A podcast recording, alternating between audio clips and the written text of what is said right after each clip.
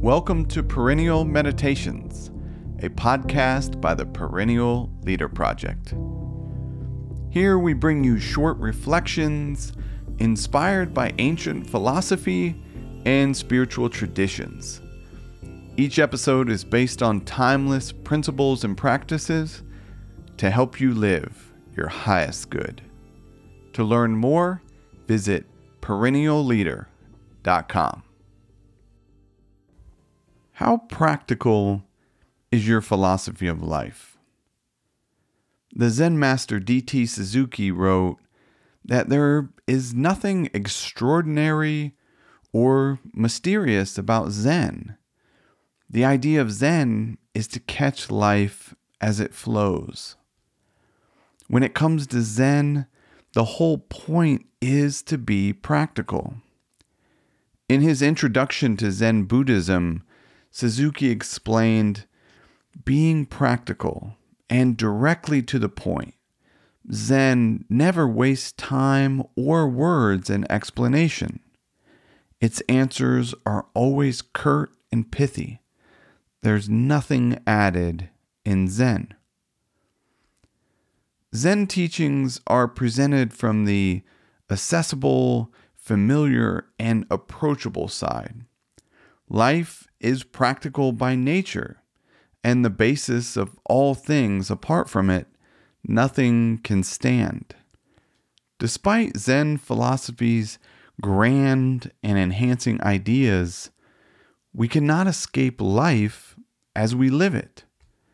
Suzuki observed stargazers are still walking on the solid earth. Does your philosophy of life help you to see things as they really are? Suzuki said that taking it all in, Zen is emphatically a matter of personal experience. If anything can be called radically empirical, it is Zen. Similarly, in the classic Zen mind, Beginner's Mind, Shunryu Suzuki wrote, The true purpose of Zen is to see things as they are, to observe things as they are, and to let everything go as it goes.